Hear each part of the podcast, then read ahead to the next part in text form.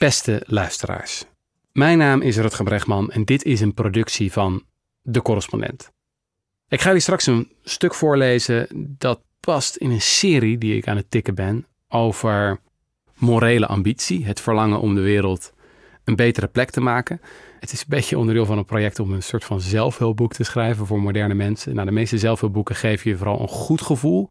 En ik dacht, misschien hebben we juist iets anders nodig.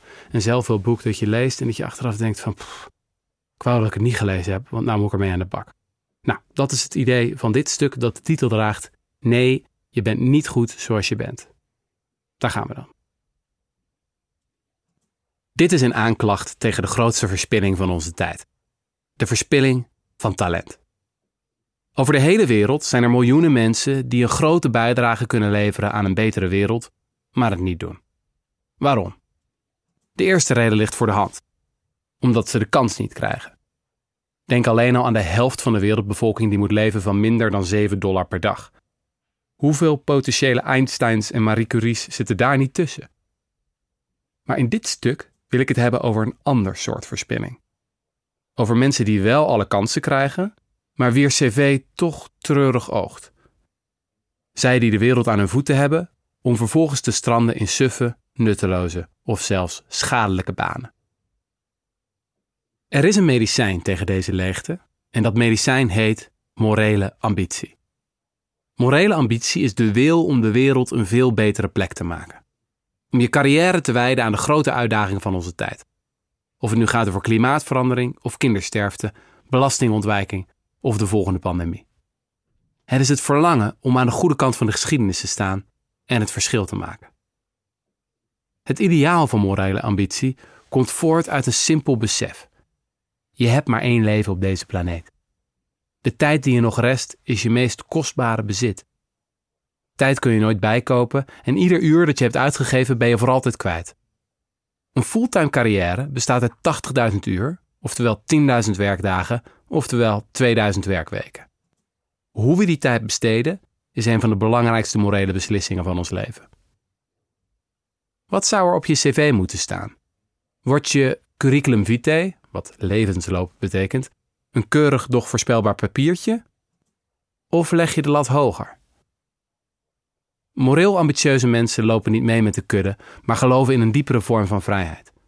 Het is de vrijheid om de conventionele maatstaven van succes opzij te schuiven en om je levenspad te bewandelen als een weg die je ook echt maar één keer kunt afleggen. Wie de wereld een betere plek wil maken, hoeft anno 2022 niet ver te zoeken. Terwijl de mensheid nasiddert van een pandemie, zien we de ongelijkheid, armoede en zelfs de honger toenemen. Terwijl oorlog is uitgebroken in Europa, zijn er voor het eerst meer dan 100 miljoen mensen op de vlucht. Terwijl het ene na het andere hitterecord sneuvelt, hameren wetenschappers op de noodzaak van, ik citeer, de grootste en meest fundamentele transformatie van de samenleving die ooit heeft plaatsgevonden in vredestijd.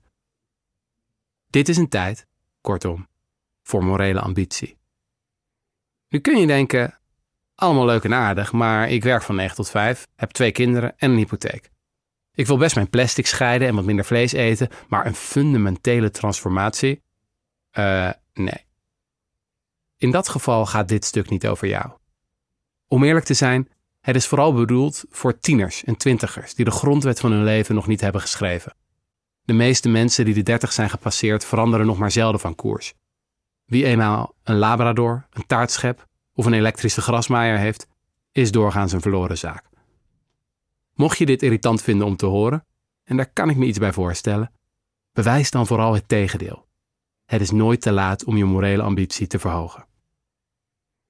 Laten we beginnen met een simpel model van wat je kunt doen met je talent.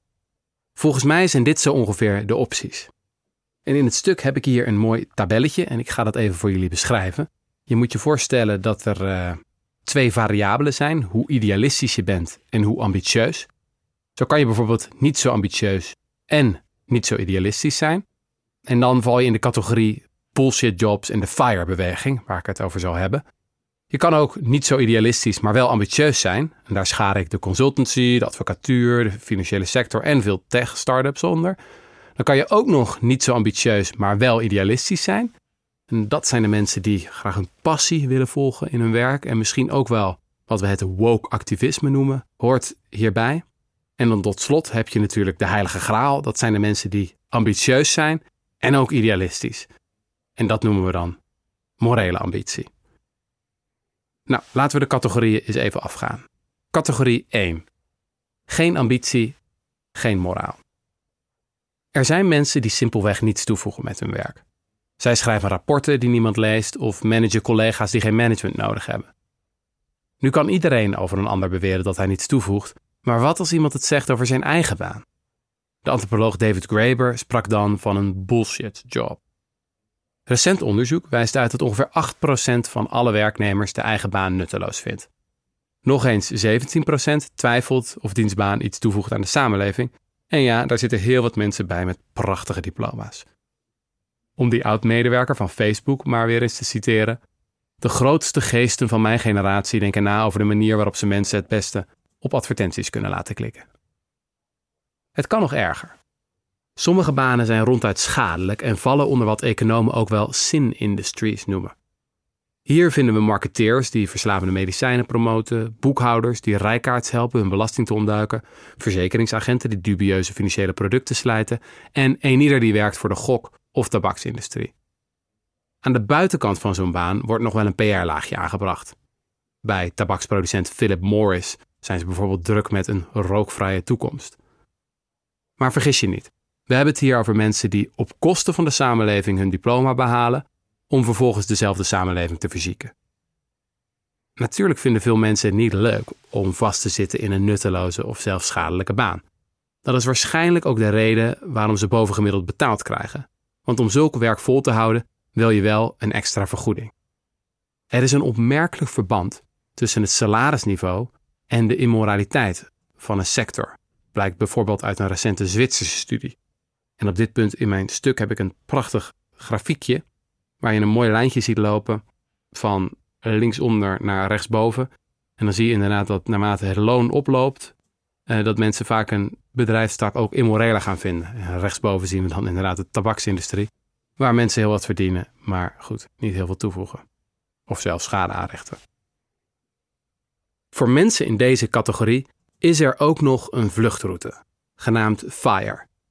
Dat is een uit de Verenigde Staten overgewaaide beweging die inmiddels duizenden volgelingen heeft in Nederland. FIRE staat voor Financially Independent Retire Early.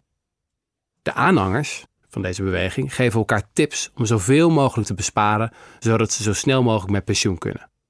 Dat jongelui willen sparen is natuurlijk hartstikke mooi. Maar de kern van de FIRE-ideologie is een tikje sneu. Het gaat erom dat je een vorm van vrijheid bereikt waarbij je niets meer hoeft. Niet zo verwonderlijk dus dat de FIRE-fanaten geobsedeerd zijn met zogenoemd passief inkomen. Dat is inkomen waarvoor je niet hoeft te werken uit vastgoed, aandelen of bitcoins. De leden van de FIRE-beweging willen zo snel mogelijk de transitie maken van kantoorslaaf naar rentenier, zodat ze het vervelende werk kunnen uitbesteden. Categorie 2. Ambitie zonder moraal. De tweede categorie van verspeeld talent bestaat uit mensen die wel ambitieus zijn, maar niet bijzonder idealistisch. Of anders gezegd, ze willen bij de beste horen, maar hanteren nogal zieloze maatstaven van succes. Een fancy titel, een dik salaris, een corner office en meer van dat soort extraatjes. Kijk alleen al naar de uitstroom van de meest prestigieuze universiteiten ter wereld. Maar liefst 45% van de alumni van de Harvard Universiteit gaat aan de slag in de financiële sector of de consultancy. Uit een peiling van een paar jaar geleden blijkt dat ook in Nederland 40% van de high achievers, studenten met hoge cijfers, bij grote advieskantoren als McKinsey of de Boston Consulting Group wil werken. Vooral onder jonge mannen zijn de adviesbranche en het bankwezen razend populair. We hebben het hier over een kolossale verspilling van talent. Zelfs als je niet eindigt in een bullshitjob, dan nog zal je bijdrage relatief weinig voorstellen. Zo voegen de meeste consultants heus wel wat toe, maar, en dit is de crux, veel minder dan ze zouden kunnen. Dan helpen ze een organisatie aan een iets betere workflow of een duidelijker HR-beleid. Of doen ze zo'n gestandaardiseerd duurzaamheidsproject waarbij ze het ene na het andere bedrijf helpen om te voldoen aan nieuwe regelgeving. Het is prima werk en niemand moet het doen. Maar bedenk, zelfs in het beste scenario helpen deze supertalenten hoogstens om anderen iets productiever te maken. Ze brengen zelden stilstaande ballen aan het rollen. Ze richten geen nieuwe organisaties op, doen geen nieuwe uitvindingen en houden zich meestal niet bezig met de grootste uitdagingen van onze tijd. Natuurlijk. Wie kiest voor dit carrièrepad kan rekenen op een leuk salaris. Als je bij de top hoort, krijg je heus dat tweede huisje op Vlieland en mag je zo vaak je wilt op skivakantie. Maar is dat echt alles wat je uit je leven wilde halen? Had er niet veel meer in gezeten? Veel getalenteerde consultants, zo schreef de Financial Times recent, hebben het idee dat ze weinig waarde aan de wereld toevoegen en missen een gevoel van persoonlijke groei, gemeenschap en doel. Een vergelijkbare kwestie speelt in de wereld van ondernemers. Scroll door de lijstjes van succesvolle start-ups en je ziet een paar prachtige initiatieven. Denk aan bedrijven als Lightyear, een op zonne-energie rijdende auto, Meetable, kweekvlees, en Leiden Labs, een neusspray tegen virussen. Maar veel vaker zie je oplossingen voor problemen waarvan je niet wist dat je ze had. In de categorie beste jonge ondernemers stuiten we bijvoorbeeld op een elektrische tandenborstelabonnement, Boombrush. Of denk aan de zoveelste beleggingsapp, Bucks, de zoveelste mode-outlet, Otrium, nog een verzenddienst voor webshops, SandCloud of weer een matrassen-startup, Mad Sleeps, waar podcast in Nederland niet over op kan houden. De oprichter zei: Een matras is eigenlijk het sufste product dat je kunt bedenken.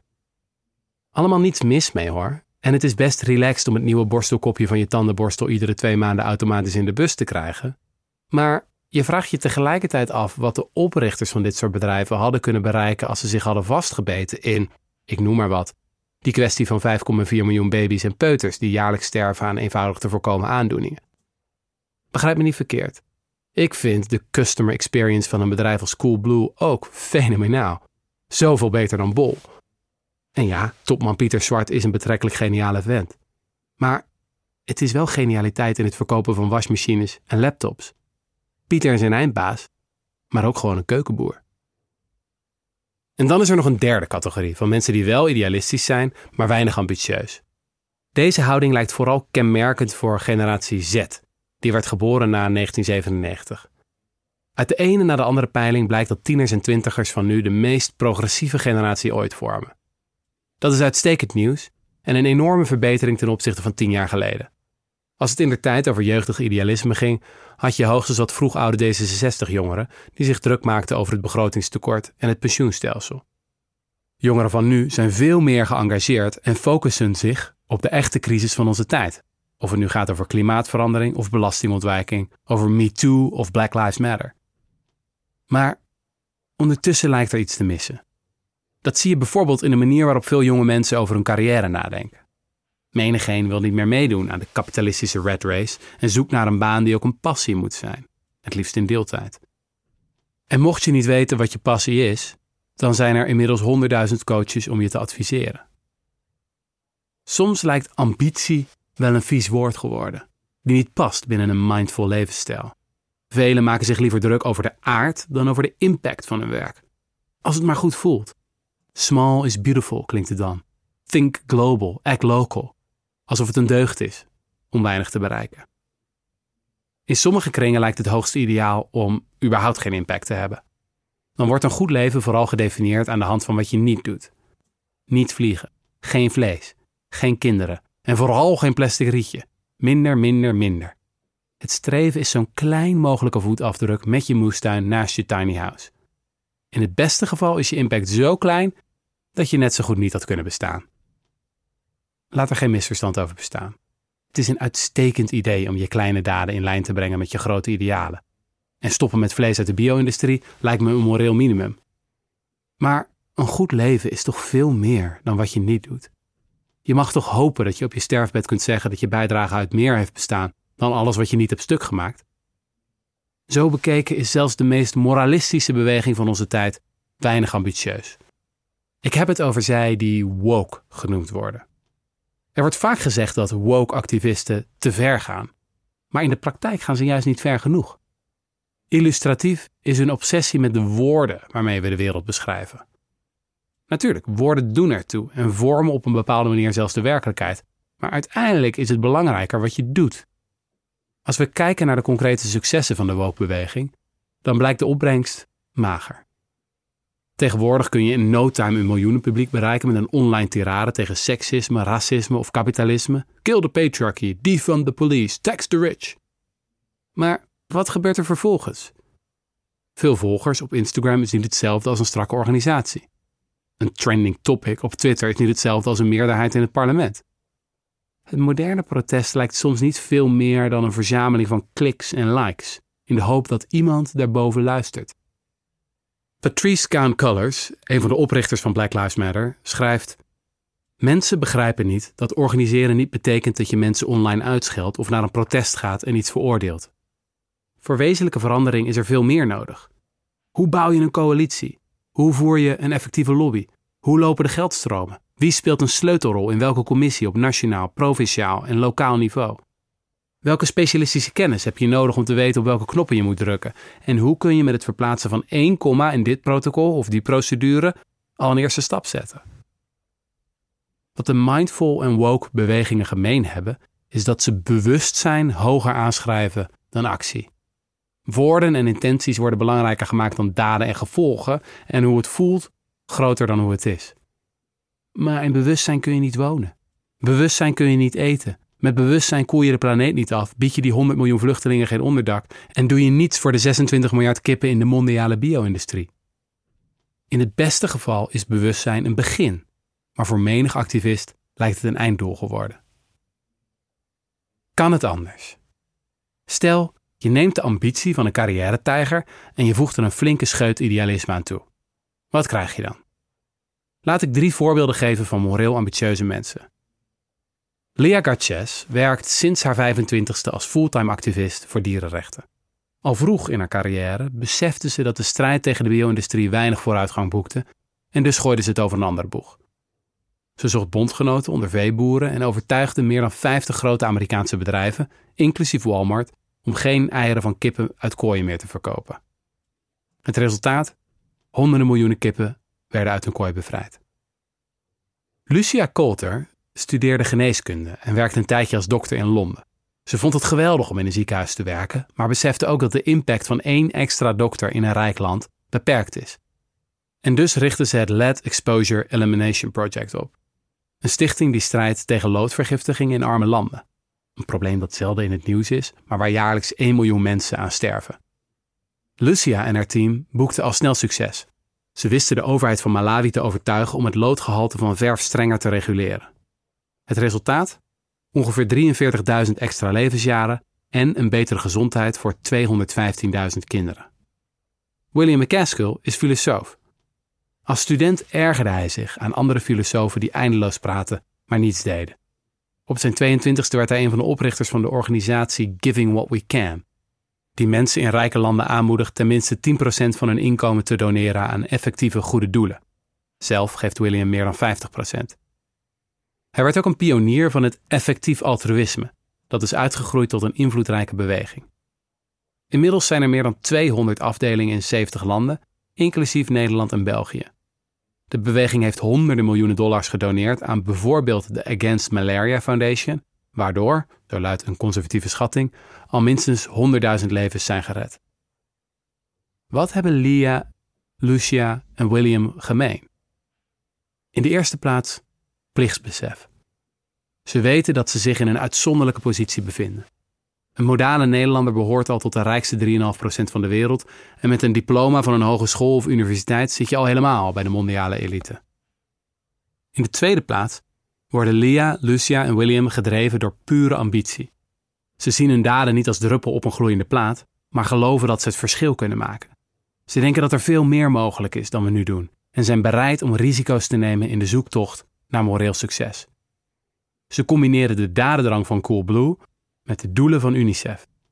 Ze zeggen niet: iemand zou eens, maar komen zelf in actie. In een strijd tegen onrecht vinden ze Big Beautiful en zien ze winnen als een morele plicht. De grote vraag is natuurlijk: waar kun je het beste je tijd, energie en middelen aan besteden? Moreel ambitieuze mensen stellen zichzelf drie vragen. Eerst kijken ze hoe groot een probleem is, dan onderzoeken ze of er effectieve oplossingen bestaan en tot slot vragen ze zich af hoe verwaarloosd het probleem is. Neem loodvergiftiging. Maar liefst 1 op de 3 kinderen wereldwijd heeft een gevaarlijke loodconcentratie in het bloed. Er zijn slimme plannen om daar iets aan te doen en het is ook een verwaarloosd probleem, want bijna niemand houdt zich ermee bezig. Een morele ondernemer ziet hier een gat in de markt.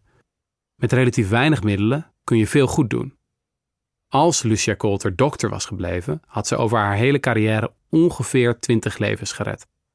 Als oprichter van de Lead Exposure Elimination Project worden dat er duizenden. Ja, soms betalen moreel ambitieuze mensen een prijs voor hun idealen. Denk alleen al aan de abolitionisten die streden tegen de slavernij, of de suffragettes die vochten voor het vrouwenkiesrecht. Een van de grootste abolitionisten ooit, een man genaamd Thomas Clarkson, hij leefde in de 18e eeuw, zwoer op zijn 25ste om zijn leven te wijden aan de strijd tegen de slavernij. Na zeven jaar had hij 35.000 mijl afgelegd, te paard, vaak s'nachts, om overal pamfletten en petities te verspreiden om bondgenoten te mobiliseren. Op zijn 32ste kreeg hij een totale zenuwinzinking, of wat we nu een burn-out zouden noemen. Nee, Clarkson was niet erg mindful en hij had het waarschijnlijk beter wat rustiger aan kunnen doen. Niemand heeft er baat bij als wereldverbeteraars al op een 32ste instorten. Maar Clarkson kreeg in ieder geval geen burn-out omdat hij net iets te vaak in zijn kracht was gezet tijdens een horizontale platformsessie. Ik moest uit het veld gedragen worden, schreef hij in zijn memoires, waar ik de grote eer en glorie van mijn leven aan had verbonden. Uiteindelijk moet eenieder voor zichzelf bepalen wat de grote eer en glorie van je leven is. De filosoof Kwame Anthony Appiah schrijft: Een persoon van eer vindt het niet alleen belangrijk om gerespecteerd te worden, maar ook om het respect waard te zijn. Of anders gezegd, eer gaat over de waardering van mensen die belangrijk voor je zijn. Dus zeg het maar. Wie is belangrijk voor je? In wiens achting wil je stijgen? Welke carrière ladder wil je beklimmen? Eén ding is zeker. Wie een moreel ambitieus leven wil leiden, kan niet vroeg genoeg beginnen. Angst voor verandering is de eerste ouderdomsziekte die zich aandient in een mensenleven. Voor je het weet zit je vast in een doorsneebaan met gouden handboeien en kun je nog geen fractie van je tijd en inkomen missen omdat je al je centen nodig hebt voor dat abonnement op de borstelkopjes van je elektrische tandenborstel. Maar als je de sprong durft te wagen, dan zijn de mogelijkheden eindeloos. Want juist omdat zoveel mensen hun talent verspillen, kunnen moreel ambitieuze mensen het verschil maken.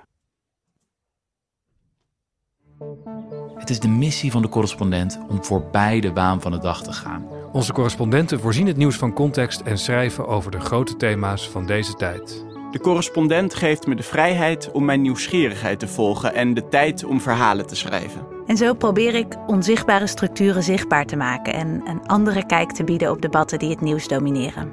Dan gaat het minder over het spelletje en veel meer over wat er op het spel staat. Vanaf dag 1 zijn onze artikelen, boeken en podcasts gefinancierd door onze leden. Volg ons op onze journalistieke zoektocht. Overweeg eens lid te worden van de correspondent. En maak daarmee samen met ruim 70.000 anderen onze onafhankelijke journalistiek mogelijk. Dus word lid van de correspondent. Ja. Word lid. Word lid.